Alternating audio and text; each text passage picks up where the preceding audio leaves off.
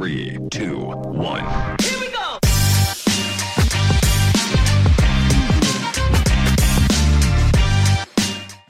Bueno, gente, el episodio de hoy, antes de comenzarlo, quiero que por favor nos sigan en las redes sociales, se, se suscriban a nuestro canal de YouTube. Es arroba emprendemente y en Instagram estamos como los emprendementes y en TikTok ya estamos en, en 30 mil seguidores ya, Tiffany, ¿no? 30 mil seguidores. En un mes de trabajo, 30 mil seguidores. Así que la constancia le gana al talento siempre. Hoy, con un invitado que yo siempre lo veo en las redes, y, es, es, es, Aarón, Aarón Joyero. ¿Cuál es tu apellido, Aarón? ¿Y tú Arjona Veraja. Arjona, y todo el mundo te conoce como Aarón Joyero. Yo creo que nadie, nadie te dice eh, tu apellido.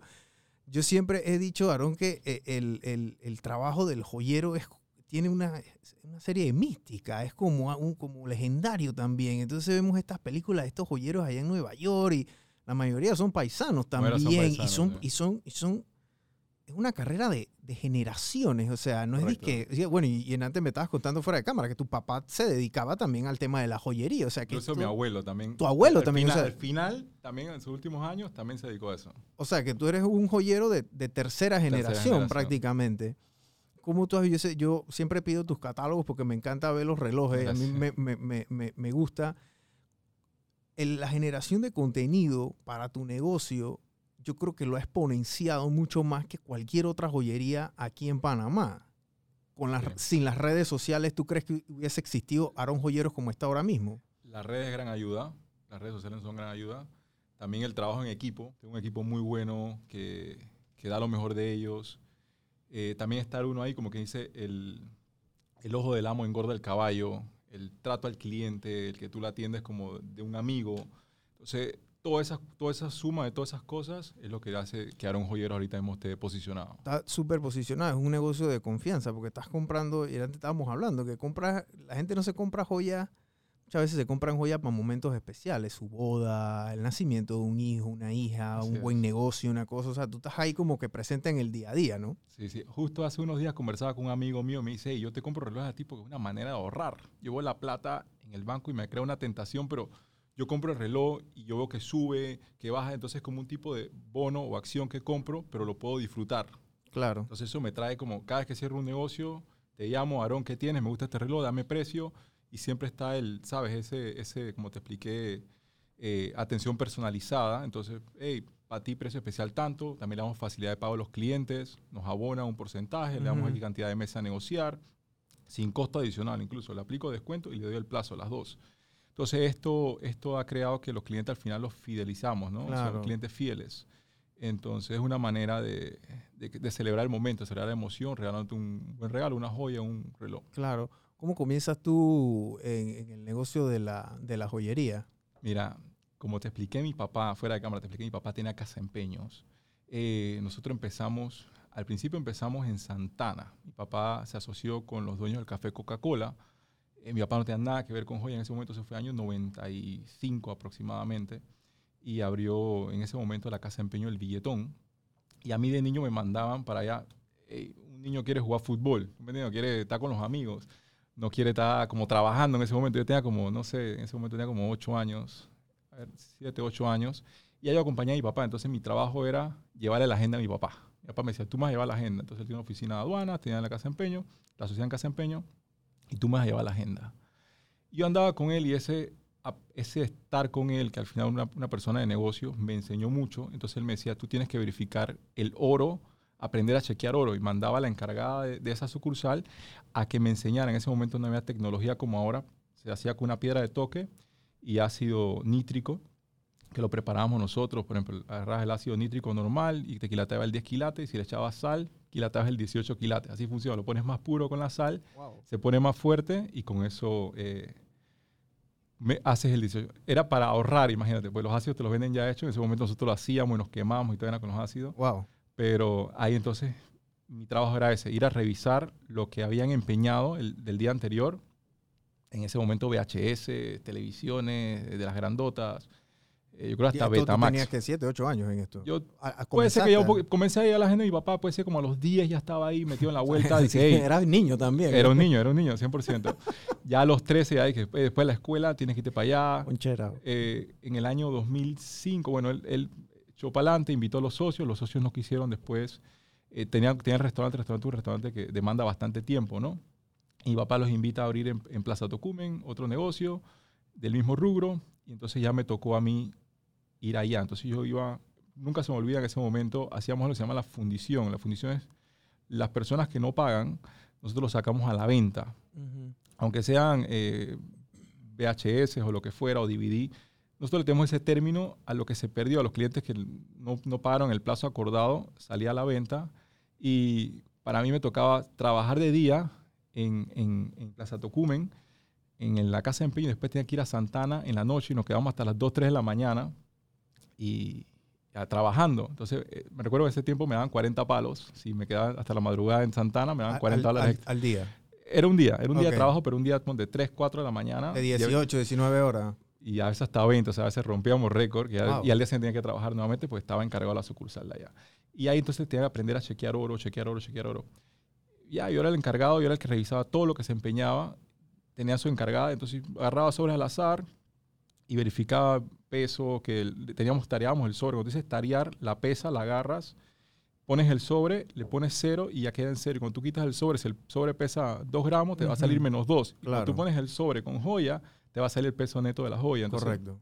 agarraba sobres al azar, si había algo sospechoso, abríamos, verificábamos para saber que la, la cajera no se hubiera equivocado y que la encargada no se lo hubiera pasado, porque al final es, es- es dinero, ¿no? Cada sobrecito eh, tiene oro y bueno, cuesta. Eh, y ahí nos fuimos entonces en eso. Como te comenté, de ahí trabajé un tiempo en zona libre. Eh, trabajé vendiendo ropa al por mayor.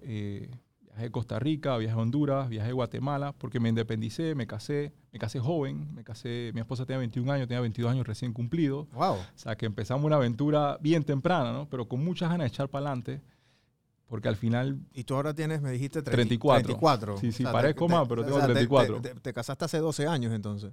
hace 12 años. Esa pregunta en vivo a veces me puede dejar mal, tú sabes la de, la de qué años, sí, pero 12 años. Eh, bueno, tenemos 12 años y tanto de casado. En eso fui a zona libre, trabajé. Ya los últimos tiempos decía, ay, me gustó la ropa, aprendí mucho, conocí muchos clientes. Hasta el sol de hoy tengo comunicación con muchos clientes en Costa Rica, que fue mi plaza principal. Atendía las tiendas más grandes como Carrión y demás. Y, pero en los últimos empecé a estudiar GIA. Como ya tenía el conocimiento en joyas, pero no tenía conocimiento en diamantes. Y sabía que era un mercado que no estaba muy explotado, muy explorado en Panamá. Ajá. Estudié online en GIA eh, Diamonds and Diamonds Grading, que es para clasificar los diamantes. Eh, en eso ya yo viajaba, llegaba la noche al hotel y agarraba papá, me metía en la laptop y empezaba a estudiar. Hice ahí los dos niveles. De ahí llegó, llegó un punto que dije, no quiero volver nuevamente con mi papá. Mi papá me pide ayuda en los negocios. Empiezo a trabajar con él como uno o dos años más. Y todavía joven, tenía como 23 por ahí. Y él vende sus negocios. Me pagó la liquidación, me dice, ya yo me retiré, yo tengo mis locales comerciales. Ya te toca echar para adelante, tú eres hombre, ¿no? Ya eh, tienes hija, tienes familia, echa para adelante solo. Pues, a los Buenas- 23 buenas- años. yo a los 21 ya vivía, o sea, 22 Solo. años, 21 años me casé ya, pero ya no tenía que trabajar con mi papá, ya tenía que ver qué iba a hacer. Claro. No quería regresar a Zona Libre, porque Zona Libre, viajar a, a Colón todos los días, eh, tener que salir, ¿no? sí, tenías que dejar a tu familia, yo me iba 15 días de viaje, entonces yo decía, yo no quiero, yo no quiero trabajar para nadie, yo quiero independizarme, ¿no? Ujú. Entonces, como ya estaba en esto, eh, recuerdo que creé primero, eh, le puse joyería Dubai. No sé, se me ocurrió un nombre. Oye, en Dubai hay oro y la gente. De Dubái hay plata. y hay plata, vamos, vamos a hacer joyería. vamos, aquí, sí, ¿no? vamos a hacer joyería Dubai. Hice unas tarjetitas y las empecé a regalar hacia los clientes y joyería Dubai, joyería Dubai, joyería Dubai. Y, y en teoría, muchos clientes todavía me tienen grabado en su contacto y quedaron joyería Dubai, pero son clientes hace 10 años, ¿no? Claro. Y está bien y cool. se- eh, saben que, son, que ese es Aaron, su amigo, el que los va a atender, ¿no? Entonces, de ahí eh, empezamos con la liquidación, que eran como 10 mil dólares. Yo tenía que vivir y hacer negocios y mantener a mi familia. O sea, era una vaina, un juego de monopolio, de ajedrez un poquito complicado, ¿no? O sea, ese era tu capital de Ese era trabajo. mi capital de todo. Porque de vivir y todo. con esa plata tú tenías que comprar las joyas para revenderlas. Tenía que comprar las joyas para revenderla y tenía que pagar las cuentas de la casa y tenía que mantener Agua, luz, teléfono, o sea, todo salía todo, de todo, ahí. todo, todo. Y era el único proveedor en mi casa. O sea, era una vaina. Y eso es lo que tenía. Y con eso me ha ido. Y Tú bueno, tenías que dar ahí 24, eh, 25 por años. ahí, yo creo que tenía como 23. sea, no 20, tenías ni 30 años No, cuando tú no, estabas no, en ese ruleteo. No, no, no, ya estaba, empecé, empecé boxing temprano. Eh, bueno, y de ahí agarramos y empezamos a... Recuerdo que le dije a mi, esposa, yo no quiero trabajar para nadie, yo quiero echar para adelante solo. Al final, eh, no me importa si gano menos, quiero tener esa, esa libertad, esa... Quiero vivir esa experiencia, ¿no? Ya te apoyó ahí. Eh, me 100%. apoyó, mi esposa, gracias a Dios, hasta el sol me ha apoyado siempre. Incluso nos da la mano ahí en el negocio, está ah, siempre ahí en la lucha también. Y bueno, llego y le digo, vamos a ver qué hacemos, ¿no? Eh, en Zona Libre ganaba un salario bastante bien, con mi papá también ganaba un salario cómodo, pero yo quería independizarme. Primer mes me fue peor que, que- que- que trabajar para alguien, no, no lo discuto, porque es difícil empezar y uno se pone nervioso porque al final si tú no tienes plata o tú no tienes esa estabilidad financiera, tú, estás, tú no te puedes desarrollar bien. Estás como siempre pensando en lo que, En que tienes que pagar la que tienes que comida, pagar la vaina y que si no te, pagar y si- y renta, si, si el compraste algo mal, imagínate que compres un reloj, yo estaba empezando a comprar algo falso o algo mal, perdía mi plata y era mi capital de trabajo, entonces era un capital limitado. Claro. Bueno, empezamos, yo compraba un anillo, hey, ¿cuánto quieres? 100 dólares, y yo iba y te lo llevaba a tu casa por 120 dólares, o sea, me ganaba 20 dólares, a mí no importaba, agarraba el carro, ¿a ¿dónde estás tú? No, en la avenida Balboa, yo estaba en San Francisco, dale, voy para allá, yo me ganaba, resta de gasolina 15 dólares, a mí no importaba, si vendía tres anillos eran, no sé, 45 dólares. Con eso hacía súper. Con eso hacía el súper y, y recordé- entonces el primer reloj me acuerdo que compré así como el más, cari- el más carito, que hasta el sol hoy sigue siendo cliente mío, eh, a una persona que hace jubiló de la ACP, que aprecio mucho, eh, fue un Submariner. Nunca se me olvidó, un Submariner lo compré en el Banco, en el banco General de, Pai- de Paitilla, ¿no? Hay una salita, ahí atendí a los clientes. Puse mis anuncios, mis vainas, hey, ¿quieres vender tu reloj? Y vaina, sí, sí. Me contactó, yo con miedo, pero como yo tenía la cuenta del Banco General, yo decía, bueno, aquí mismo compro, pago, y si no es real, no saco nada. O sea, como que estaba más o menos me protegía, pero realmente no estaba protegido del todo, ¿no? Y el tipo muy serio y todo, eh, compré el reloj en 4 mil dólares, creo que fui, lo vendí así, como al día siguiente en 4.200, 4.300, y recogí mi plata y a pagar eh, súper y demás, ¿no? Bueno, así se fue desarrollando ahora un joyero. eh, eh, ya la gente vean que, ¿sabes? El pelado está echando para adelante, es un pelado serio, me compró, me vendió, me dio un buen deal, eh, te recomiendan. Entonces, esa red de clientes va creciendo y siempre manteniéndonos felices. Yo admiro mucho a Jeff Bezos de Amazon, que él, eh, lo más importante son los clientes, no es el negocio del momento. Y yo, bueno, fui dándole eso a los clientes, esa, esa seguridad, esa eh, estabilidad, que él se sintiera cómodo conmigo. Y los clientes me fueron refiriendo y ahí entonces empezó a crecer. Eh, recuerdo que la primera vez que estaba como el WhatsApp recién así puesto y demás, yo quería crear una, lis- una lista de difusión o algo así, creé fue un grupo y puse todos los clientes míos en el Wow. grupo. Yo, oye, estos manes se van a vender directo, Claro. no, no, ¿a participar yo? Al final, bueno, creamos la lista y empezamos a mandar a los clientes fotos. En ese momento no había catálogo. Empezamos a mandar fotitos, eh, no sé, tal reloj, y fue creciendo la cajita. O sea, la cajita en vez de tener uno, dos relojes, tres, cuatro relojes, cinco relojes, empezó a 10, 12. Los clientes venían a mi casa. Sea, tú eras pasero mío, tú me llamabas, me decías, "Ay, Aarón, puta, tengo mi primo, bueno, Brian, tiene el primo de Brian, Brian está cool. Eh, dale, llégate a mi casa. Llegas a mi casa, a veces te atendían en la piscina, en el lobby, o te subía a mi casa y, y te mostraba, ¿no? Hasta que ya la vaina, que ya me sentía como que no podía expandir. Yo decía, estoy amarrado porque tengo que siempre conocer a las personas y tú no sabes al final, Claro. dice, cara vemos. Sí. corazón no sabemos, ¿no? Y alquilamos una cajita de seguridad. En ese momento eh, tenía un amigo que tenía participación en esa, esa empresa de cajillas y le, le propuse, le dije, mira, yo tengo los clientes, voy a alquilarte una cajilla, quizás te alquile dos, eh, cóbrame la anualidad, pero necesito una oficina para atender a los clientes. Y empezamos a atender en estas cajillas de Costa del Este a los clientes. Yo vivía en San Francisco, solo tenía que Ir y venir. ir y venir siete veces, diez veces al día, pero no me importaba. Incluso seguía dando el servicio de delivery. O sea, hey, eras cliente mío y siempre te atendía, iba a tu casa, te, te entregaba, te, te compraba, lo que fuera, ¿no? Y de ahí en ese momento, unos años después, me llama un amigo, me dice, oye, hay un local en la avenida Samuel Lewis, pequeño, y me dio, me más o menos explicó su negocio que tenía. Antes había un salón de belleza, antes era un salón de belleza en el local ese. Y me dice, mira, yo estoy cerrando el salón de belleza, pero está este local así, así. Lo vi, me gustó, me gustó el precio de renta y le digo, bueno, déjame hablar con la persona, necesito hacer un contrato a largo plazo porque tengo que blindar. En ese momento no tenía claro qué iba a hacer. dije, o pongo una, como una jaula, pensé yo, y, un salón, un vestíbulo bonito, y atiendo a los clientes adentro, o blindo, pero quería esa, esa relación interpersonal sin perder la, el, sin tener el riesgo. Eh, sí, porque al final tienes joyas que, digo, o sea, que valen dinero. Que valen dinero. bueno, sí, hay que, hay que cuidarse, ¿no? Claro. Entonces, en eso vengo y digo, me quedé craneando, ¿qué hago, qué hago, qué hago? Pero como ya venía de la escuelita de casa de empeño, que allá eran popular, pero decía, ya yo no, yo no estoy en el mercado popular, yo estoy en el mercado de lujo. Eh, yo vendo joyas, vendo relojes y yo necesito tener también la seguridad tanto para los clientes como para nosotros, porque al final los clientes también hay que pensar en la seguridad de los clientes. Digo, ¿Qué hago para los clientes, para los clientes se sientan cómodos? Voy a blindar, creamos unos salones VIP, fuimos los pioneros en crear los salones VIP. El salón VIP es un, son dos cubículos, dos, dos cuartitos que están separados por un vidrio blindado, donde él está en privado y yo también, o la persona que lo está atendiendo, y ahí tenemos las pesas, todo a, vista del cliente para que vea todo el proceso de sus joyas o, lo, que le estemos comprando, los relojes. Nunca pierde su mercancía a la vista. Ahí negociamos, ahí se hace el contrato y ahí se le hace el pago. Y todo esto estamos en un cubículo en que nadie escucha lo que está pasando y él se siente tranquilo, ¿no? Y siempre él sabe la atención personalizada. ¿Quieres café? ¿Quieres agua? ¿Quieres soda? Quieres bucana, wiki, lo que fuera, ¿no? Algo ahí para que se entre en... Sí, para que entre en, sazón. Entonces ahí eh, eso le gustó mucho a los clientes.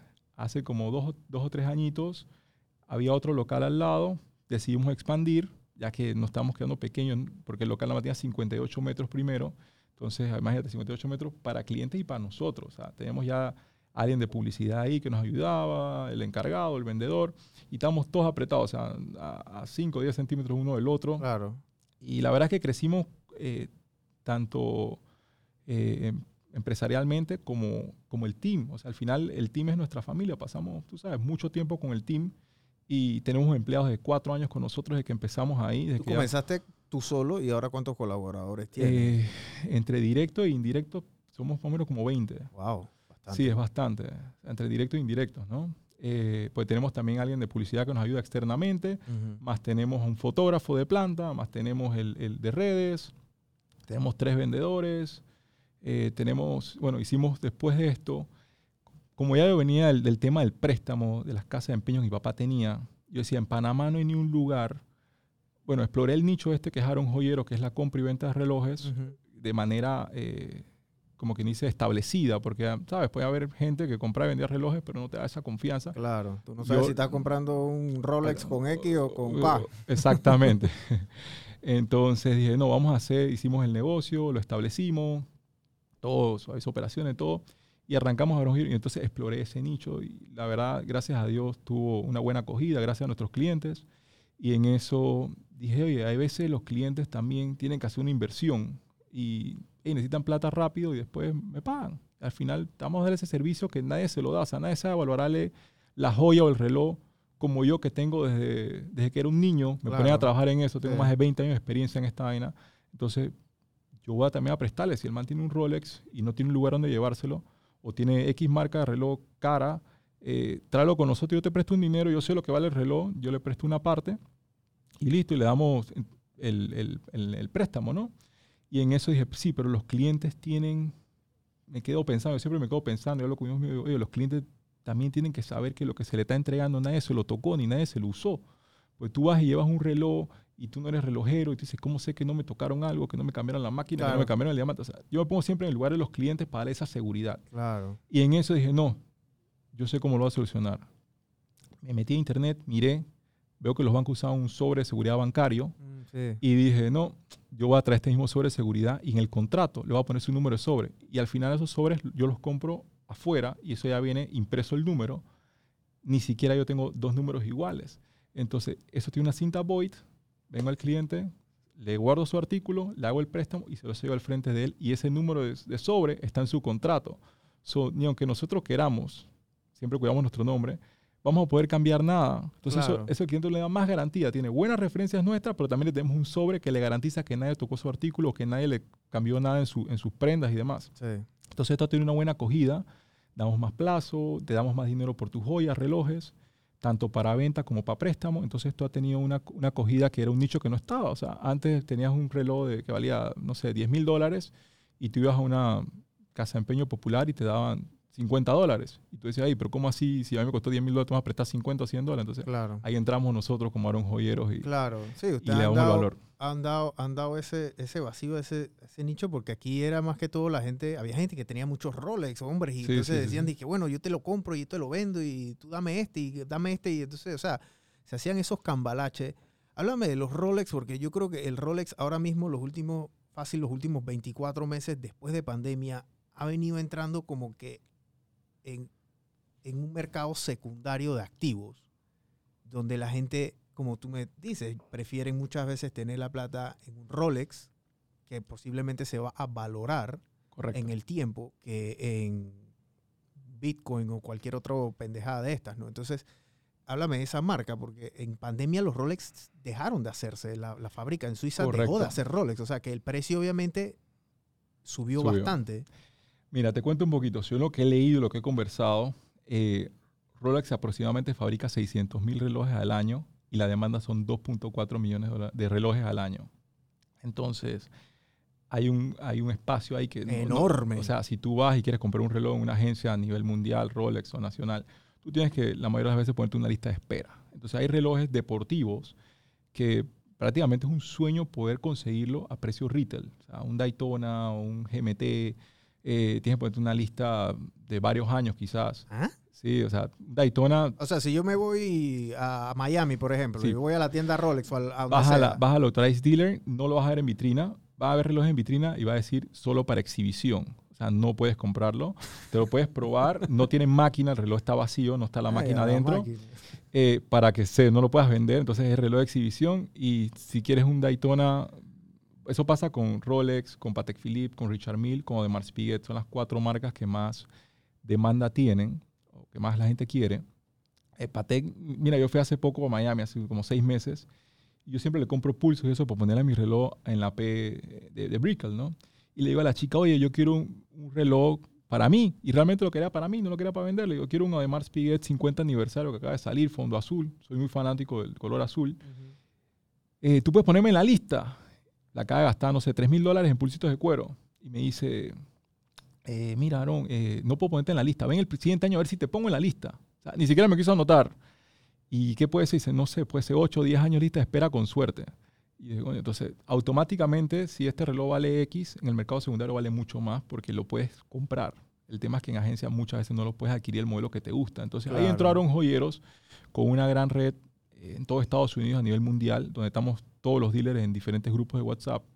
Y si yo necesito, si uno tiene un reloj, tú me dices, Aaron, mira, yo quiero este reloj, lo quiero nuevo, eh, yo me encargo de conseguírtelo, te lo tengo a 5 a 7 días en Panamá, Wow. totalmente nuevo. Eh, también tenemos gran variedad, tenemos la mayoría de los modelos deportivos y demás los tenemos en stock en la tienda.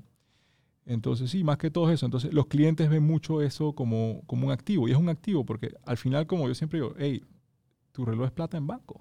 O sea, está bien, pagaste, eh, necesitas, tienes un apuro, nos los traes, nosotros lo compramos. Nosotros te prestamos. Y si viajas a otro país, seguro hay otra persona que se dedica a lo mismo que yo y también te va a dar el dinero. Sí, o sea, que es es plata una- en mano. es plata en mano. El día de mañana, no sé, pasa algo con la economía y tú tienes que viajar a otro país X y tú dices, yo me llevo mi reloj y tengo un par de miles ahí y por lo menos resuelvo y después. ¿sabes? Es, es una, es algo bonito, es algo tangible, porque tú mencionaste el Bitcoin, el Bitcoin no es nada tangible y no hay nada que lo respalda. Pero tú compras esto y tú dices, hey, yo tengo mi reloj, ya tengo mi plata aquí en la mano y ahí, ahí la tengo ¿me- y la disfrutas. Claro, esa economía del mercado secundario. Yo, en antes me estabas diciendo de los Submariner, que tú compraste un Submariner en 4 mil dólares y lo vendiste en 4 mil y pico. Hoy Bueno, en día un en Submariner en día- 4 mil dólares No, es, es un- una un ganga. sueño. O sea, O yo, sea, di que cómpralo ya.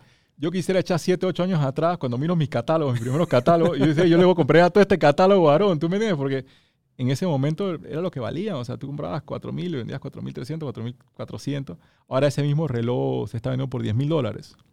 Y yo lo estoy comprando, no sé, 8.500, 8.000 dólares. Ese es el modelo anterior, el modelo nuevo vale más. Wow. Entonces, han habido ciertos cambios en, lo- en los relojes, eh, actualizaciones, que el bisel antes era de metal, ahora es de cerámica, que no se raya. Entonces, nosotros estamos muy especializados nosotros, nuestro, nuestro mercado más fuerte es Rolex, porque es la marca número uno comercial a nivel mundial y en Panamá. Entonces, estamos muy especializados en ese mercado, en la compra y venta de relojes usados y nuevos eh, de todas las marcas. Somos una tienda de multimarcas eh, especializada en relojes, joyas y diamantes, como dice el Ok, sí, GIA. claro, entonces, GIA es la certifica, es- son los que certifican. Correcto. Entonces ellos tienen la academia también, que es gia.edu.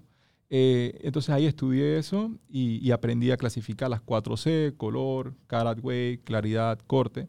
Y ya con eso hay algo que se llama Rapaport, que es como la bolsa de diamantes.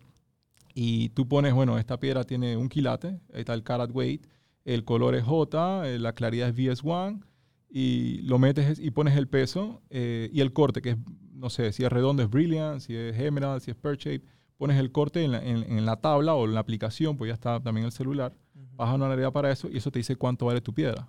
Automáticamente esta piedra, eh, como el oro, el oro tú ves la bolsa, pero para esto tienes que saber, tienes que estudiar para hacer la clasificación Claro. y poder eh, darle el valor a la piedra. Entonces nosotros estamos afiliados a Rapaport, eh, estudié en GIA y demás. Entonces con esto ya los clientes dicen, ya antes tú llevas el, el- el, no sé, tu joya a X lugar y te, te pagan el oro nada más.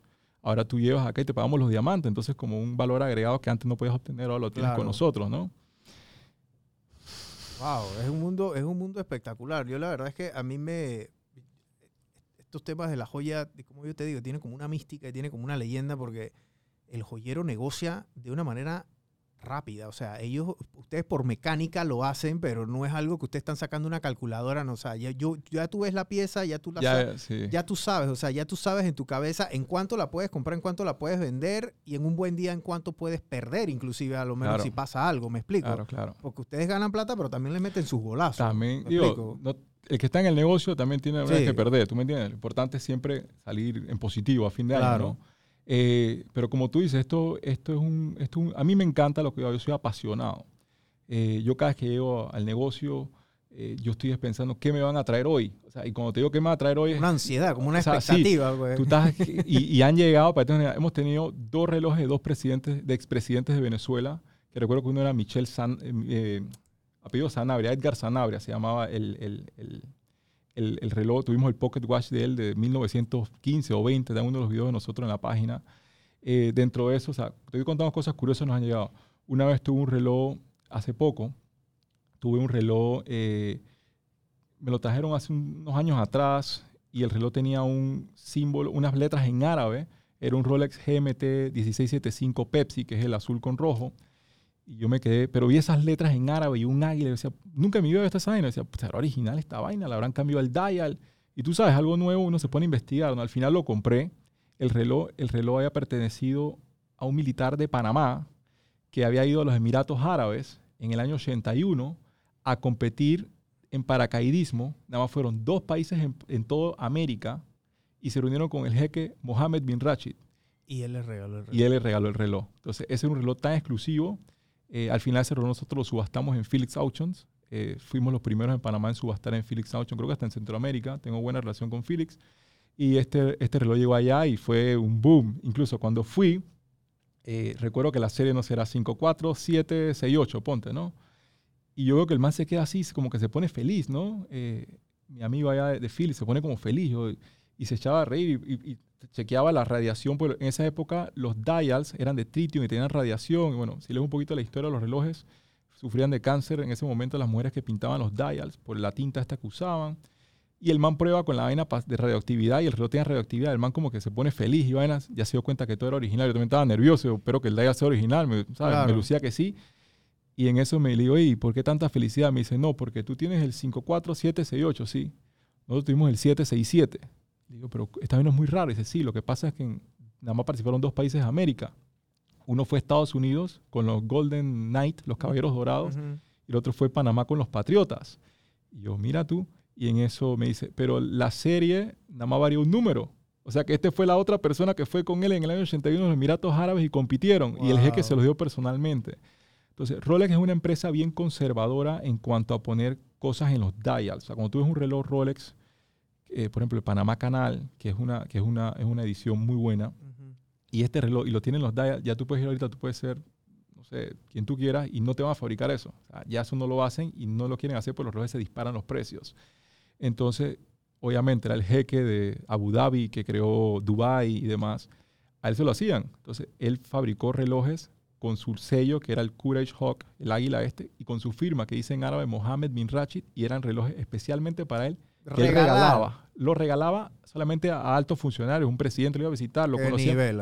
Entonces, en Panamá tuvimos ese reloj y lo compraron joyeros. Eh, y bueno, así hemos tenido muchísimas cosas, o sea, no te puedo explicar. O sea, cada día es una aventura, cada semana. Esto me recuerda mucho al programa este de, de Las Vegas, ¿no?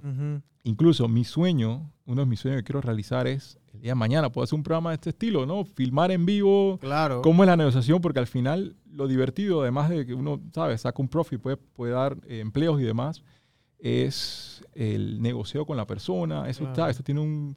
¿Y te ha- Ey, ¿cuánto te, te ha pasado, ¿Te ha pasado que llega alguien con un, con un reloj, con una pieza y te pide algo y, o sea, tú sabes que la vaina cuesta, dije, o sea, 25 veces más? Tú de corazón que no, bro, mira, o sea, eh, Mira, t- sí lo ayudamos, a los clientes los ayudamos, pero al final nosotros tenemos que orientarlos también un poco, ¿no? que no eh, lo vendas por ese precio. Sí, o sea, no ha pasado mucho, no son casos que pasan mucho, pero al final tenemos que orientar. Ya lo que pasa, el internet ya te dice todo. Este reloj, ta, ta, ta, el man te dice que, mira, Claro. esto está en internet 10 mil dólares, yo quiero 9 mil 500, brother. O sea, ponlo en internet y gánate los 500 dólares tú, porque sea, entonces uno negocia y te doy 8 y medio, te doy 9, y uno que se dan un 5, 10, 15% y uno está bien, ¿no? Pero ya el internet prácticamente ha quitado eso. Eso podía pasar antes del internet, ahora pasa muy raro. Pero tratamos de ayudarlo porque al final somos orientadores de los, de los clientes y queremos tener, como te digo, a nosotros nos gusta ganar el cliente, no el negocio. claro. O sea, ganamos menos, pero más volumen. Entonces siempre nos siguen refiriendo y por eso un joyero está posicionado como tú dices. Y bueno, el que, que se compra un reloj nunca se compra uno. Siempre se van a comprar dos, tres, cuatro, venden el primero, después compran los Sí, otros y así sí, sí. sucesivamente. Y es- un- eh, aunque no lo creas, como, un vicio, ¿no? Pero un vicio bueno porque tienes tu plata ahí. Claro. Y es una manera, como te digo, de tener un activo y demás, ¿no? Pero nosotros también hacemos el trading. Tú nos compras un reloj. Hey, Aarón, eh, ¿sabes que ya me aburrí este reloj, pero me gusta más el otro? Recíbemelo. Ven, yo te lo recibo, pilla el otro. Oye, Aarón, ya no, ¿sabes que Ya no lo quiero. Quiero, compré otra vaina, me salió un carro, quiero comprarme. Le compramos el reloj para atrás. y, ¿Sabes? Negociamos un porcentaje para tener ganancia nuevamente. O el préstamo, como te expliqué, pero está mucho eso del trading. Y a la gente le gusta. Dice, me compré un reloj y me gasté 5 mil dólares, pero ahorita vi que me gustó otro de 8. Ujú. Y Aarón, ven acá, te voy a dar los 3 mil dólares de diferencia y, y dame plazo para pagarte y toda esa vaina ayudamos a Claro. los clientes, ¿no? Entonces, pues sí. Bueno, sí, o sea, la verdad es que has, has, has como que hecho un mix entre lo que es una casa de empeño y una venta, inclusive hasta con crédito, porque normalmente crédito, sí. las joyerías no te dan crédito. Nosotros tenemos un sistema de abono, porque imagínate, si le damos crédito a todo el mundo, muy pocos clientes le entregamos la pieza, pero hacemos un contrato y le damos un plazo acordado, le damos, le damos descuento y todo, como si se hubiera vendido al contado, y le damos un plazo, le pedimos un abono mínimo, le damos X cantidad de tiempo a negociar, y el cliente va y cada vez que va se le dan sus recibos de pago, y al final cuando termina de cancelar se le entrega la pieza, ¿no? Cuando mencionaste antes Nueva York, yo me inspiré mucho en Nueva York, en el Diamond District, que es la 47 con la sexta. Tú has ido allá, me He imagino. ido ¿no? muchísimas veces, Claro. donde firmaron la película Adam Sí, sí, Sandler sí, y todo. toda esa ponchera. Entonces voy mucho a Nueva York, mucho a Miami, a Nueva York para certificar los diamantes y demás. Entonces yo agarraba todas las cosas y decía, oye, mira, estos manes tienen esta lámpara, que esta lámpara las trajimos, las mandamos a fabricar para nosotros. Si van a nuestra joyería van a ver que todos los diamantes brillan así, pa, pa, pa, pa. Entonces decía, ¿qué es esa lámpara? Y, y preguntaban, que no lo creas, me tardó como, no sé, como ocho viajes en conseguir al proveedor que le fabricaba a la gente, Wow. porque nadie me quería decir, todos son reservados, ¿no? sí, sí. ¿Y para qué quieres saber? No sé qué. Entonces, al final conseguí la lámpara esa y somos los que la tenemos en Panamá. Eh, después dije, oye, yo quiero comprar esas cajillas blindadas que para pasar los artículos, ¿verdad? conseguimos unas cajillas blindadas. Eh, dije, hey, la gente tiene oro, pero la gente le están pagando los quilatajes con ácido.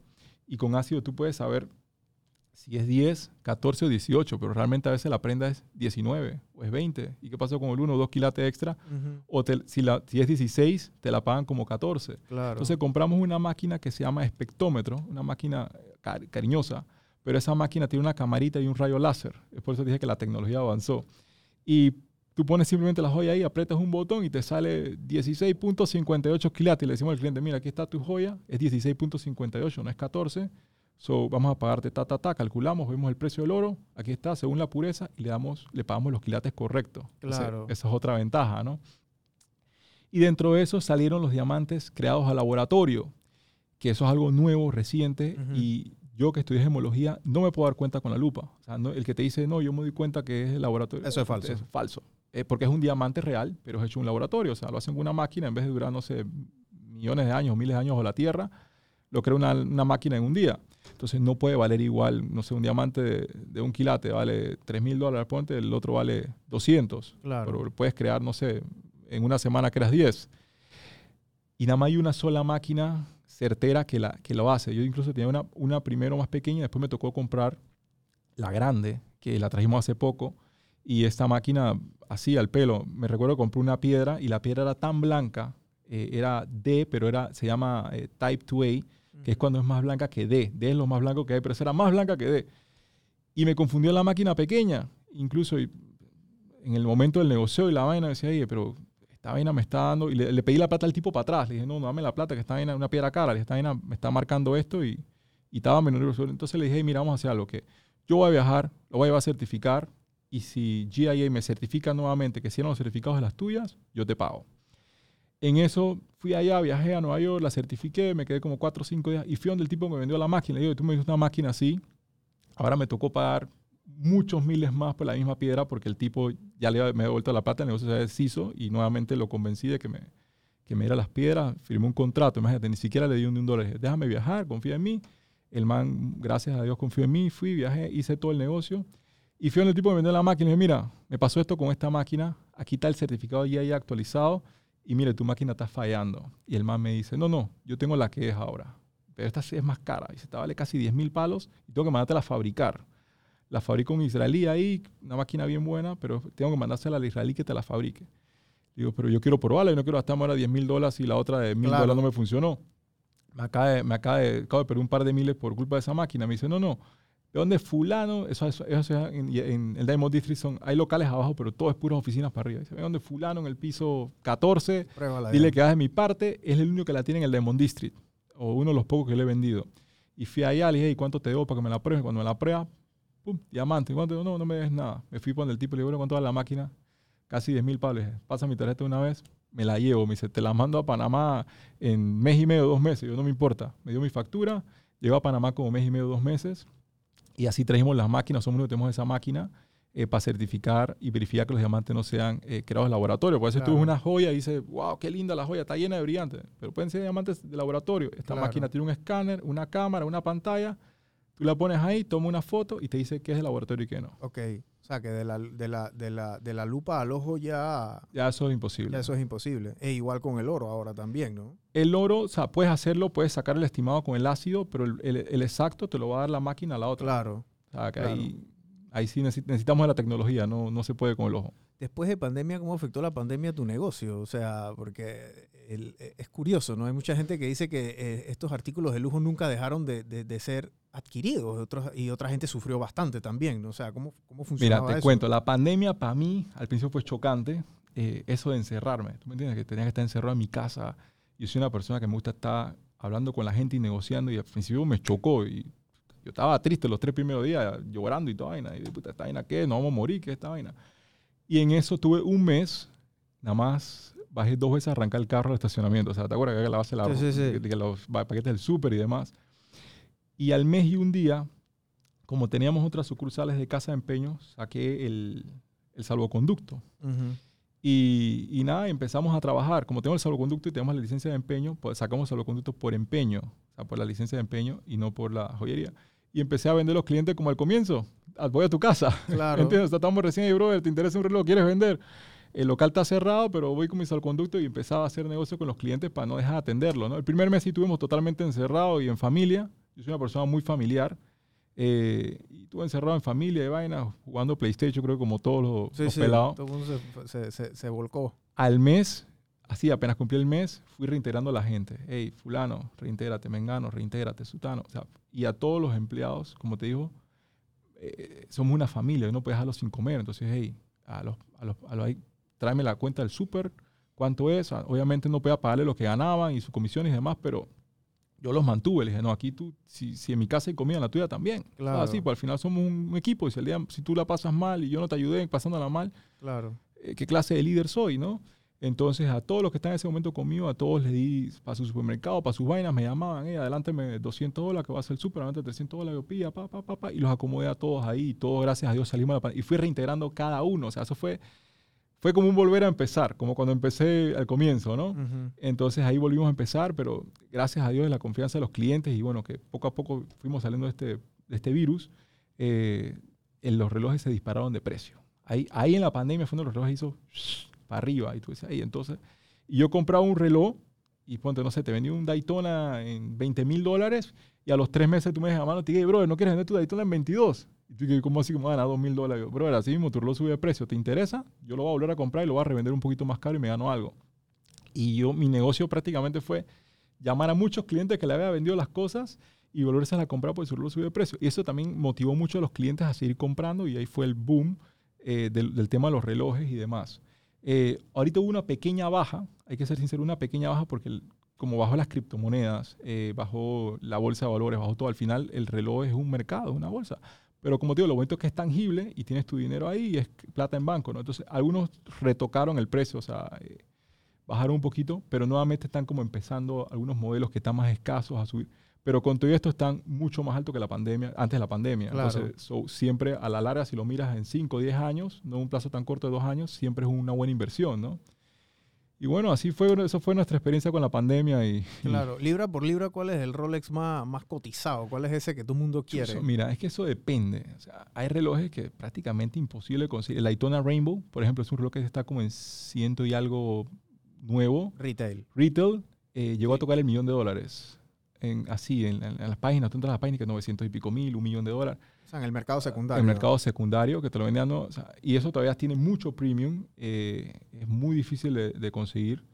Eh, entonces, sea, el Rolex, es que hay marcas más caras que Rolex. Lo que pasa es que Rolex es más comercial, ¿no? Claro. Pero lo más vendido en Panamá, yo creo que es 20 mil dólares para abajo, siempre. Ok. O sea, de, en roles de 5 mil a 20 mil, ese es el rango que más te van a comprar. eh, un Submariner, un Delos, un GMT. eh, Daytona también se vende bien. Daytona un poquito más de 20 y pico.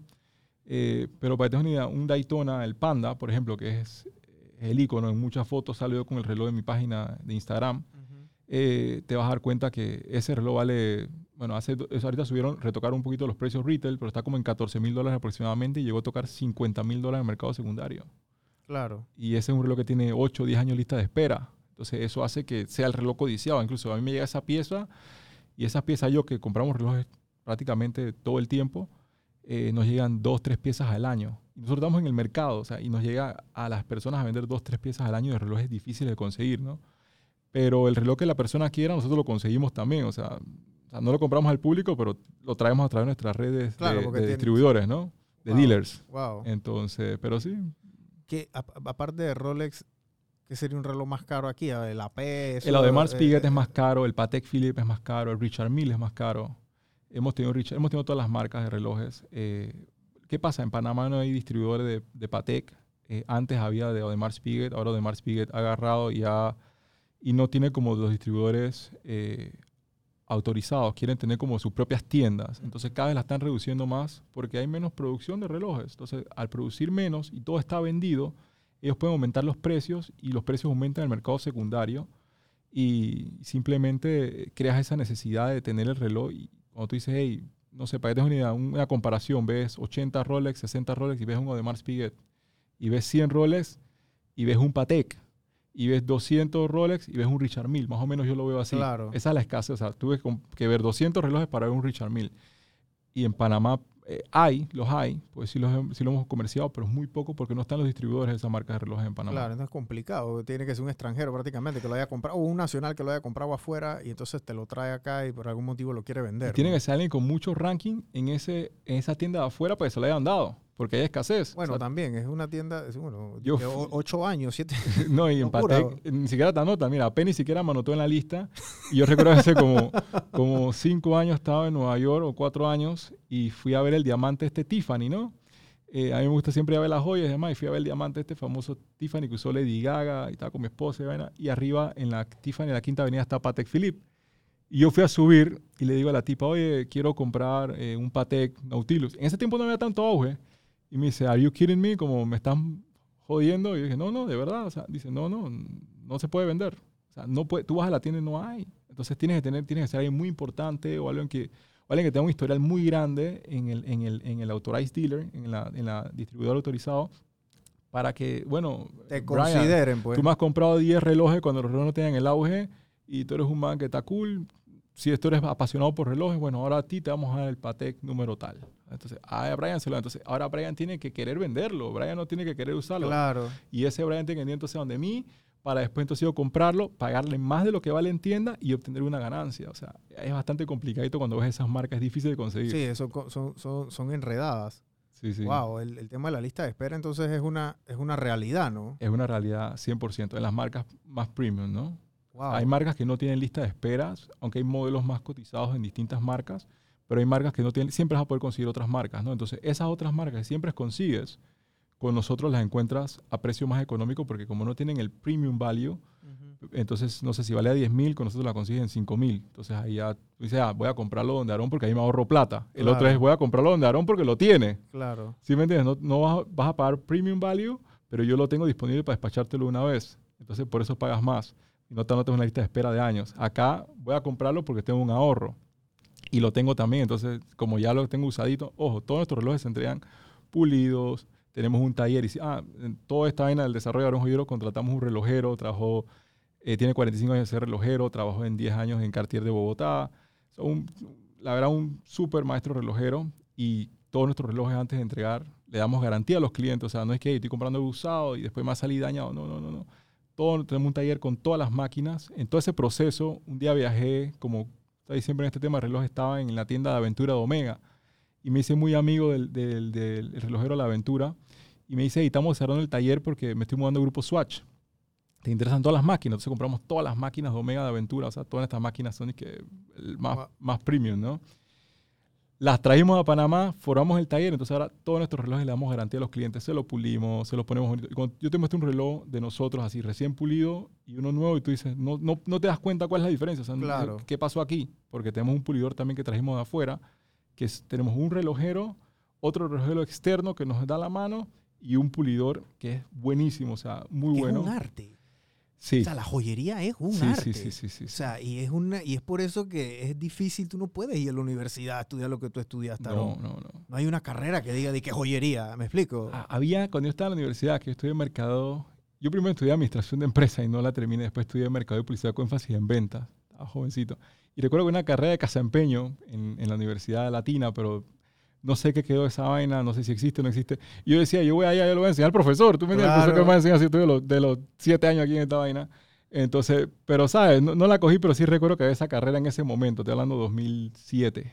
Es que es un arte que pasa de generación en generación. Es un arte que pasa. Alguien te lo tiene que enseñar. Es como Sí, un sí, arte sí. eh, mística, o sea, es como un misterio, Mis- es un hijas- secreto. Mis hijas van y, y les gusta eso de las joyas. Yo les enseño, mira, esto es un diamante, esto es oro. Y ya saben probar Eh, el oro y todas las Están cosas. muy chicas todavía y como son damas, la, la más grandecita de 11 añitos ya, ya sabe identificar las piedras. O sea, más que esto es un rubí, esto es un zafiro, esto es una esmeralda, Claro. esto es un diamante. Bueno, a los 10 años ya estaba Sí, a ruleteando. los- sí, sí, sí, tengo que ponerme más fuerte, yo como mi papá.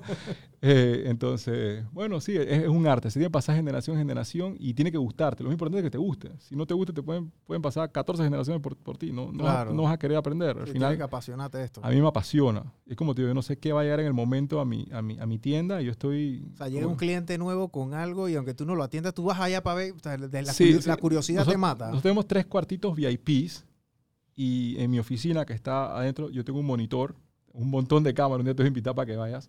Yo siempre estoy pendiente de los clientes que llegan, abro la cámara y siempre estoy, hey, ¿qué te trajeron? ¿Qué te trajeron? ¿Qué trajeron? Entonces ellos van atendiendo, van revisando ahí, inmediatamente me piden ayuda, "Aaron, mira, aquí está el cliente, trajo esto, esto, esto, me muestra todo, yo llego, papá, papá, eh, negocio con el cliente, hey, ¿cuánto tú quieres? No, yo quiero tanto, mira, te puedo dar tanto, pero lo puedo vender en tanto, le muestro, le, le instruyo, mira, aquí está, a veces el internet habla de precios absurdos, tú ves relojes que dicen 50 mil dólares, pero cuando vas a ver que están vendidos, están vendidos, no sé, por 25 mil. Entonces muchos se guían por los postings o los que están listados, pero no ven los que fueron vendidos realmente, que es la realidad. Claro. Y las ciertas plataformas pagan un tipo de comisión, así que al final, y es un- una venta para un cliente final, yo tengo que revender. Entonces, instruyo a los clientes en ese sentido.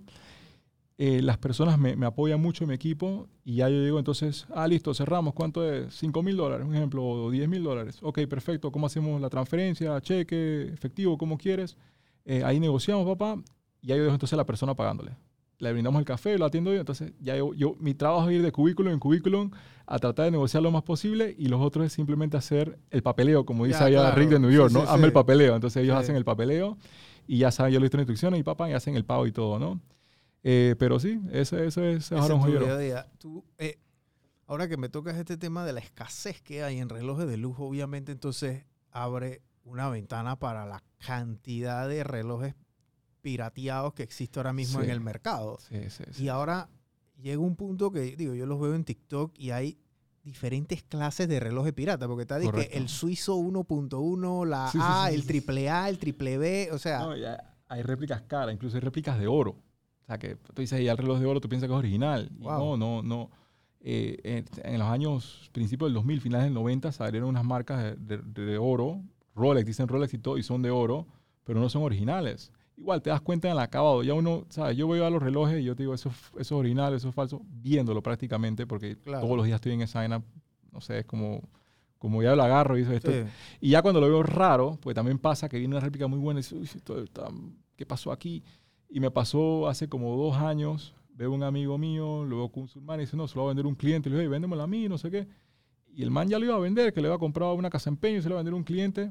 Y le digo, ¿cuánto quieres? Un submariner casualmente, eh, no sé, 8 mil, no sé qué. Le digo, hey, dale, véndemelo a mí, yo te lo compro. Y me lo pasa. A todo esto en teoría él sabía de relojes también y me lo pasa. Le digo, bro, este reloj está raro. Me dice, ¿por qué? Le digo, no, bro, este reloj está raro. Aquí hay algo que no me gusta. Nada más tú, Sí, el peso se sentía igual. Incluso hay copias que los pesos pesan igual. wow, Pero tú vas viendo el acabado, ya tú estás viendo el acabado del acero, aunque tenga buen acero, tenga buen todo. Pero yo me di cuenta, los Rolex dicen, los modelos nuevos dicen Rolex, Rolex, Rolex, le llaman engraved bezel aquí. ujú, Y dice Rolex, Rolex, Rolex, Rolex. Y agarré la lupa, pa, miré el grabado y dije, "Uy, aquí esto está, está distinto. O sea, todos los días veo grabado de Rolex. Aquí, aquí hay lo que no me cuadra. Y dije, brother, vamos a abrir este reloj. Eh, me dice, no, esto es original. Y digo, brother, vamos a abrir este reloj. Te lo prometo que no sabes, no le quedes mal a tu cliente. Vamos a abrir este reloj y te voy a ayudar. No te va a cobrar nada. Pan, abro el reloj.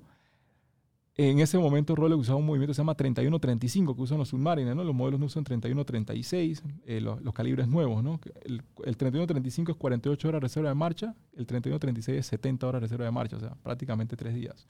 Ese venía con 3135 y era un submariner 116610, un submariner eh, bisel de cerámica fondo negro.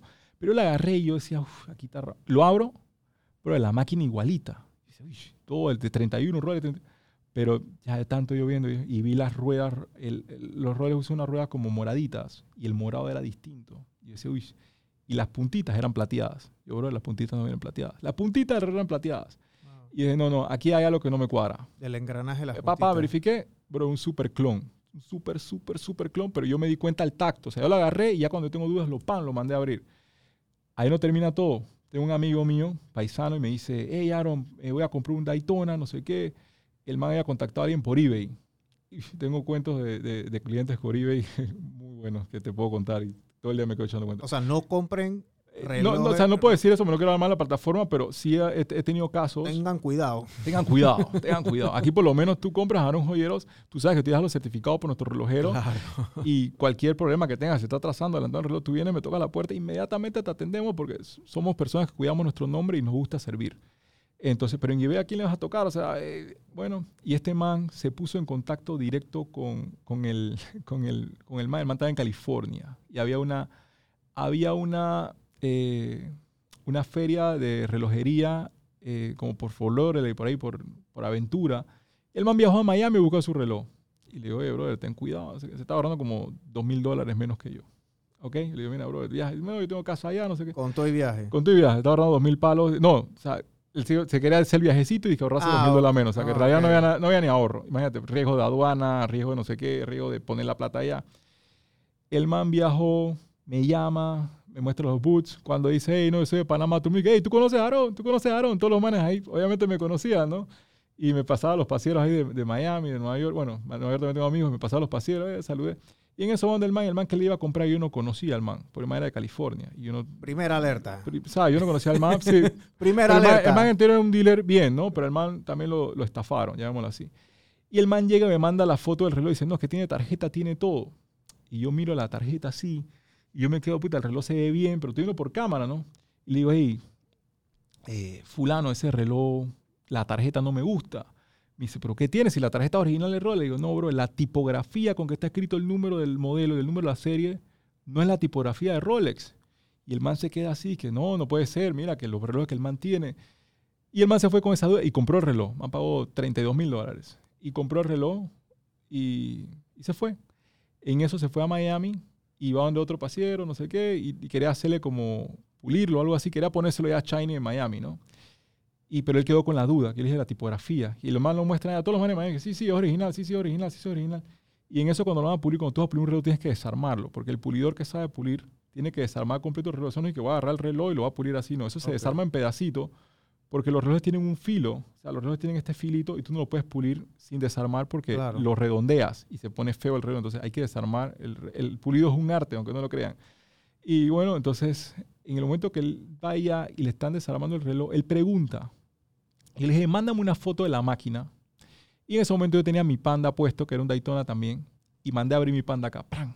Y me manda la foto de la máquina. Y en la parte de la cuerda, el, el- el- el original tiene un palito y de él tenía dos. Yo, bro, ese reloj es falso. Mira las tarjetas, le mandé la foto la tipografía, pa, pa, pa, pa. Ese me cogió un susto, papá, parecía el correcamino. Dice, ya te llamo, pran, cerró el teléfono y salió disparado en el carro al boot del man. El man le dice, ah, puta, te voy a devolver el dinero, pero ¿cómo quieres que te lo devuelva? Te lo doy en efectivo aquí, porque no te vas a transferir para atrás, que no sé. O sea, el man ya, ya quedas en una posición que no es tu país, que te van en Claro. efectivo, ¿cómo traes ese efectivo para Panamá? El pago por transferencia y lo puso. Entonces prácticamente lo obligó a comprar otro sin papeles al mismo precio eh, y el man ya estaba como que "Ey, ya no fue lo que venía a comprar. Al final el deal le salió malísimo, o sea, tuvo que cambiar su vuelo, eh, tuvo que cambiar su vuelo, tuvo que pagar más días en Miami, carro y todo lo demás para poder, tú sabes, recuperar. resolver ese problema. Al final lo que les iba a ahorrar los dos mil dólares se gastó como cinco mil más. Y acá conmigo era compró con papeles y demás, y tú me entiendes, Claro. respaldo, ¿no? Esa fue una. Hace poco vino una muchacha, eh, me dice, oye, quiero vender o que le prestara dinero por un Cartier. Y me pasa el Cartier y lo veo. Creo que era un roaster, era un roaster, un Santos, no me acuerdo. Yo la agarré y digo, esta vaina es falso. Me dice, no puede ser, lo compré en la plataforma esta que te mencioné, no en eBay. Y yo, "Puch, esta vaina es falso. ¿Cuánto pagaste? La y que 2.800 dólares. Yo lo tenía en 2.500 en vitrina. Le digo, mira, le traje el original, mira, aquí está. Ella mismo comparo y dice, oye, esto es una réplica y mala. Pues está la misma persona, se dio, se dio cuenta. Claro. Entonces, siempre es bueno el respaldo ese eh, que damos nosotros como tienda, ¿no?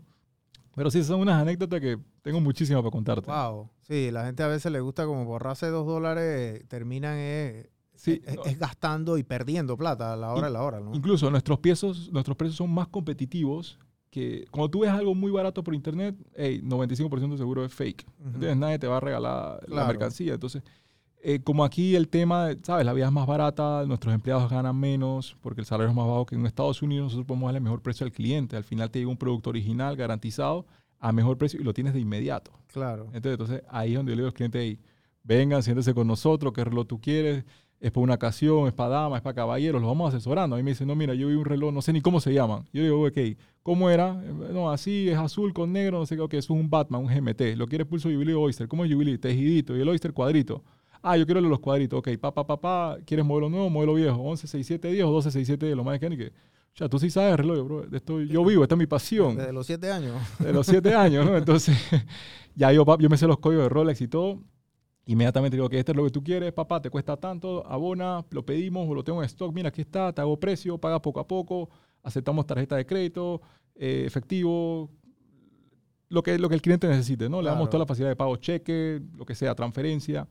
Y entonces el cliente ya siente que, hey, tengo un respaldo, tengo Aaron Joyero detrás. Entonces ahí es donde entramos nosotros en ese nicho que la gente no existía. O sea, tú tienes que comprar un reloj, tú- a veces la gente viaja a Miami, compraste el reloj y Tú, tú, tú se lo haces extremadamente difícil a una persona que entre a tu lugar y no se vaya con algo. O sea, él tiene que entrar y, y tú le das todas las facilidades sí, para que, o sea, le das el financiamiento, le das el... el- mejor el- precio, la, mejor la precio, confianza, la seguridad, Se lo das pulido bien, o sea, que no tengo que garantía, mantenimiento. O sea, sí, ya es Sí, un sí, negocio entonces- redondo. Tú has agarrado ese mercado y, y lo has desbaratado, ¿no? Le hemos sacado el jugo, como quien dice, Claro. ¿no? Hemos, hemos, hemos visto las debilidades de los demás y los clientes que no tenían en Panamá y se lo estamos brindando, ¿no? Entonces, hemos llegado a ese punto que, que ya Aaron Joyero se posicionó, gracias a Dios, gracias a los clientes, a los colaboradores, que, que sí, o sea, tú vas a Aaron Joyero y siempre vas en movimiento, ya sea de compra, venta, préstamo. Y esa acción me recuerda al Diamond District, como te decía, tú vas al Diamond District, está lleno de gente. Yo decía, yo quiero mi tienda así, llena de gente, que la Claro. gente venga y sienta que tú vas y te- cuando tú vienes, una, una vitrina gigante llena de relojes. Y tú dices, "Ey, ¿qué es esta locura? Este man, ¿cómo, ¿Cómo hay tantos relojes en esta tienda? O ves las joyas, ves los diamantes y estos diamantes, 3, 4 quilates, ¿qué pasó aquí? Entonces es así, estilo Diamond District, pero con toda la seguridad para los clientes y para nosotros. Todas las joyerías blindadas y demás, sistemas de seguridad que obviamente por- no puedo decir por aquí, pero tenemos toda la seguridad para los clientes. En, eso, eh, en ese lugar no hay muchos estacionamientos. Entonces conseguimos todos los estacionamientos. Tenemos siete estacionamientos para clientes al frente. O sea que baja prácticamente frente a la joyería, camina tres pasos y está adentro. Lo acompaño en guardia de seguridad. Tenemos dos guardias de seguridad para los clientes. Claro. Todas las vitrinas están blindadas, los cubículos blindados, le damos atención personalizada, le pagamos más, si necesita un préstamo le damos más plazo, más facilidad, mejor interés. Entonces ha creado que un joyero, eh, como quien dice, eh, esté en la boca de la gente, ¿no? Claro. Para bien, ¿no? Yo me acuerdo, tu, tu, a mí, porque a mí me llegaban las pautas, digo, hace años, porque tú comenzaste a pautar hace como 5 o 6 años Por en, ahí, por en ahí. Facebook y, y en Instagram, Instagram. y sí, me sí. acuerdo que me llegaban las pautas y yo veía y yo descargaba el catálogo. El catálogo antes eran 10 páginas, 12 Sí, páginas. ya. Ahora yo creo que van por 70. No, páginas. ahora son 220 200 y y pico páginas. Y ahí son está, o sea, eh, 229 páginas. La marca que de reloj que no te en el catálogo Darón, o sea, Se la conseguimos. sí, no, la consiguen, pero o sea, eh, no, no es marca, o no sea, no marca. existe. Sí, prácticamente. Va- todas, y eh. está ordenado alfabéticamente, AP, todo la, la chanson y demás, Cartier, Chopard, Bulger. O sea, está todo ordenado alfabéticamente. Y esto- aunque no lo crean, el, el catálogo prácticamente se ha vuelto como una revista popular en Panamá. Sí. Porque a cada rato, ey, a veces nos atrasamos, tenemos mucho trabajo y el diseñador también tenemos que ocupar en otras cosas. Ey, necesitamos el catálogo y, y salió mucho reloj y entró mucho. Y la gente está que, quiero el catálogo, como si fuera, que, un clic y aquí está tu fuera la- catálogo. Como si fuera la prensa. Pero eh, sí, pero detrás de toda esa vaina hay un trabajo fuerte. O sea, un trabajo, tenemos que cambiar carátula por lo menos cada dos, tres meses. Significa Bueno, empezar todo el y catálogo el de nuevo. inventario también. Tienen que bajar su El- inventario, tomar la foto, la Sí, descripción, sí, el sí, precio, y poner el precio correcto, porque no es que van a poner una vaina y después pones el otro. Exactamente, exactamente. Entonces, todo es una curación que al final también, digo, eh, todo esto, te voy a contar un poquito. Cuando empezamos, empezamos con un Excel, mi esposa y yo. Y el Excel era de que, hey, teníamos que los colores, el color tal ya está vendido, el color verde está disponible, o sea, hacíamos una locura ahí. Y ya después, después yo dije, hey, yo necesito tener una vaina más. Pero te hablando, la tienda empezó con un Excel. Después creamos un programa personalizado, contratamos un programador que nos refiere a un amigo. Y le digo, hey, yo quiero esto y esto y esto y esto y esto. Y el man dice que eh, te va a, tardar, te va a costar tanto y va a tardar seis meses, bro. Hazlo. Y tuvimos seis meses ahí, taca, taca. O sea, era vender, comprar, no sé qué, y dedicarle por lo menos unas dos horas al día al man. Y así creamos entonces el programa que tenemos nosotros, que maneja nuestro inventario y demás. Se hace inventario todas las semanas. Imagínate, son muchísimos relojes, muchísimas joyas. Dos veces relojes, dos veces joyas a la semana y una vez el sistema de empeño toda la semana. Porque al final cada mercancía es costosa. Entonces tenemos que estar pendientes que si, ¿sabes? si se pierde algo, darnos de cuenta uno o dos días máximo Claro. para buscar en videos. ¿no? Entonces todo hay, hay una logística bien grande detrás del negocio, pero nos apasiona, así que... Claro, sí, no, y, y, y bueno, estás metiendo tecnología dentro de tu, Sí. dentro de tu negocio, porque normalmente el, el joyero, esto no existía. Sí, que- el- o el- sea, tú- tú exactamente. has modernizado mucho esto. El joyero también era una persona, bueno, lo que yo he visto en documentales, no conozco muchos joyeros, pero lo que he visto, lo veo en esos documentales, tú sabes, en estos paisanos tuyos que están acá, con- allá en Nueva York, barba, con la barba, los- y entonces... o sea, no hablan mucho, son muy reclusos, los que cortan el diamante también, eso Sí, es como sí, un arte, entonces escuchan una música, es una, co- es una, es como una sociedad secreta, es Sí, como, sí, sí, no sé, como los masones, un culto, o sea, no, no es fácil, pues. No, no, no. Entonces, nosotros hicimos eso, pero, pero tienda, o sea, tien- Sí. público, ¿no? O sea, lo hicimos retail y ta- también tienes la atención para compra. Pero normalmente las joyerías eh, siempre es solamente venden. Ujú. O sea, no, no, no te compran el artículo, no te prestan. Pero entonces hicimos la combinación de todo lo que los clientes necesitaban, ¿no? Entonces, Claro. fuera de ahí, trajimos un sistema. Yo dije, hey, teníamos otro sistema, otras casaempeños que había creado mi papá en el 2005 para una sucursal y ya, hey, el- no sé, sentía que el programa ya estaba old. Yo dije, no, yo necesito tener un programa más actual y demás. Conseguimos un programa en Estados Unidos que el programa le toma hasta foto a tu artículo. Tú pones, lo pones en la pesa, Ujú. el programa automáticamente dice lo que pesa el artículo, le toma foto, los metes en el sobre de seguridad y ya automáticamente, y la serie y todo, o sea, todo lo pones en el, en el contrato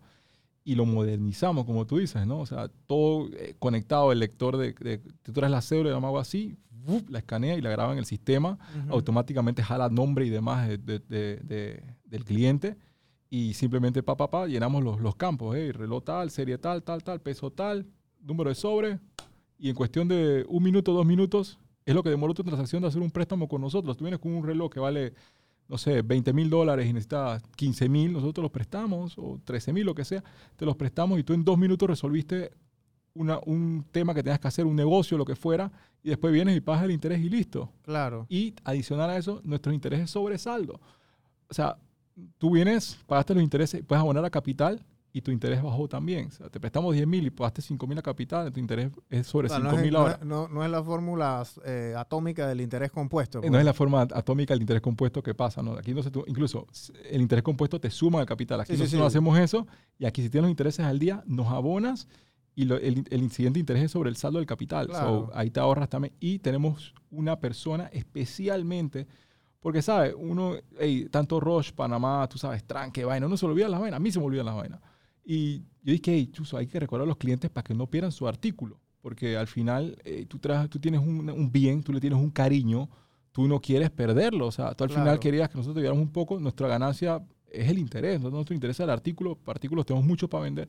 Entonces dije, no, hay que estar recordándole al cliente. Y puse una persona especial que todos los lunes imprime el listado de las cosas que se están perdiendo y te llama, te dice o te escribe, oye, mira, por favor, para que la abones un mes o para que... Entonces hemos metido la tecnología, como dicen, a todos los campos. O sea, te va a llegar por, por mensaje, eh, hey, no pierdas tu artículo, abona, nos quita el número de cuenta, puedes abonar por banca en línea. Entonces, en eso tenemos a los clientes como que dice, hey, felices. Pues dice, aquí mi, mi prenda está segura, tiene un sobre de seguridad, tiene foto, tiene peso, tiene todo. Y encima tengo una persona especializada para recordar mis pagos para que no pierda mi artículo. Claro. Entonces, O sea, tú estás ahí, tienes, tienes, tienes, has cerrado todo a la pinza, como estamos- dice uno. ¿no? Bueno, siempre hay cositas, uno siempre tiene expectativas eh, grandes, ¿no? O sea, nuestras expectativas son muchos mayores y, bueno, con el favor de Dios, a ver qué más se da, qué otros negocios hay, qué más se Claro. puede explorar, otros nichos, ¿no? Claro. Pero realmente esto es lo que me apasiona. No, y se nota, se nota, Sí. hermano. Ey, Aaron, la verdad que muchas gracias. Me has dado como que un pantallazo un poquito de tu Tiene que ir mundo. un día allá y, Sí, yo qui- quiero ir, quiero ir. y a todos tus seguidores que Sí, ven ahí, con no, mucho sí, gusto. que vayan allá, porque la verdad es que, o sea, yo siempre eh, eh, digo, yo en un momento tuve un reloj bien bonito, lo tuve que vender por, por temas de, de la vida cuando me estafaron, pero eh, eh, me dolió mucho venderlo, ¿sabes? Porque esa era una pieza como que, tú sabes, uno la Parte había ti, trabajado, claro. uno la había trabajado tanto. Y en ese momento no había un Aarón Joyero. A lo mejor si hubieras conocido un Aarón Joyero, yo llevo el reloj allá y entonces yo solo hablo contigo, me Claro. das el préstamo, te explico la situación y me das algo ahí, Así yo con es. eso hubiera sobrevivido, no, no hubiera tenido que rematar o, la pieza. o no lo vende por Bicoca, te pagamos lo que es. Porque literalmente lo vendí por Bicoca por la necesidad, ¿no? Claro. Entonces hay mucha gente que tiene y cae en esta, en esta situación, ¿no? Cae Sí, en sí, unas sí. situaciones de esta índole y entonces es bueno saber que, eh, que normalmente uno pensaría que el que el joyero o el de la casa de empeño es como que, tú sabes, ¿no? Tú, tú estás pensando que hay un señor gordo, grande, así, dije, ah, me quiero quedar con todas tus cosas, pero la realidad es que tu negocio tú lo has hecho en base a la confianza Lo, sí, lo más friendly posible. lo más lo friendly más- posible y lo más legal posible también. Claro. Bueno, no legal de ser ilegal, sino lo, lo más legal moralmente hablando Correcto, también, porque la persona se sienta bien. sienta como Porque tú cierras un cliente, tú no cierras un negocio, tú cierras un, cliente, de claro, vida. fidelidad. Eso es, ese es el fidelizar a los clientes. Tu negocio es cerrar un cliente de vida. de vida y Ya. que me refieran. La mejor publicidad es la boca a boca. Yo siempre lo he dicho así, ¿no? Eh, y sí, digo, bienvenido. Pasa por Claro, día a tomarte un cafecito sí, sí, también. ahí vamos, ahí vamos ahí. Claro que sí. Bueno, gente, eh, sigan a Aarón en las redes sociales de Aarón, que es Aarón Joyeros. PTY, Aaron Aaron, Joyeros Jo- PTY. Aaron Joyeros PTY, este, métanse en la listita del catálogo porque él lo envía por la lista de difusión. Así que en nuestra página web ya se está actualizando. También www.aaronjoyeros.com. Das un clic, dice descargar catálogo y lo tienes en tu celular en 10 segundos. ahí tienen catálogos, o sea, también pueden ir allá, o sea, tienen un momento especial, bodas, me imagino que venden anillos de Sí, claro. compromiso. Fabricamos, fabrican, montamos el diamante. La joya de tu sueño la hacemos nosotros realidad. todo. La verdad es que eh, es- siempre es bueno tener una persona que te dé asesoría en ese tema de joya, porque Así una vez se piensa que la persona que más tiene joya te va a decir una buena asesoría. Pero eso es mentira, porque él compra la joya y tú no sabes si está comprando un, Sí, sí, o algo que un sí Rolex, no, un. Rolex con máquina Citizen, me explico, como le ha pasado a mucha gente. Correcto. Así que, así que bueno, gente, gracias por habernos escuchado y gracias a ti, No, Aaron, gracias a ti por haber invitarme, venido. hermano. Muy, muy buena la conversa. Three, two, one.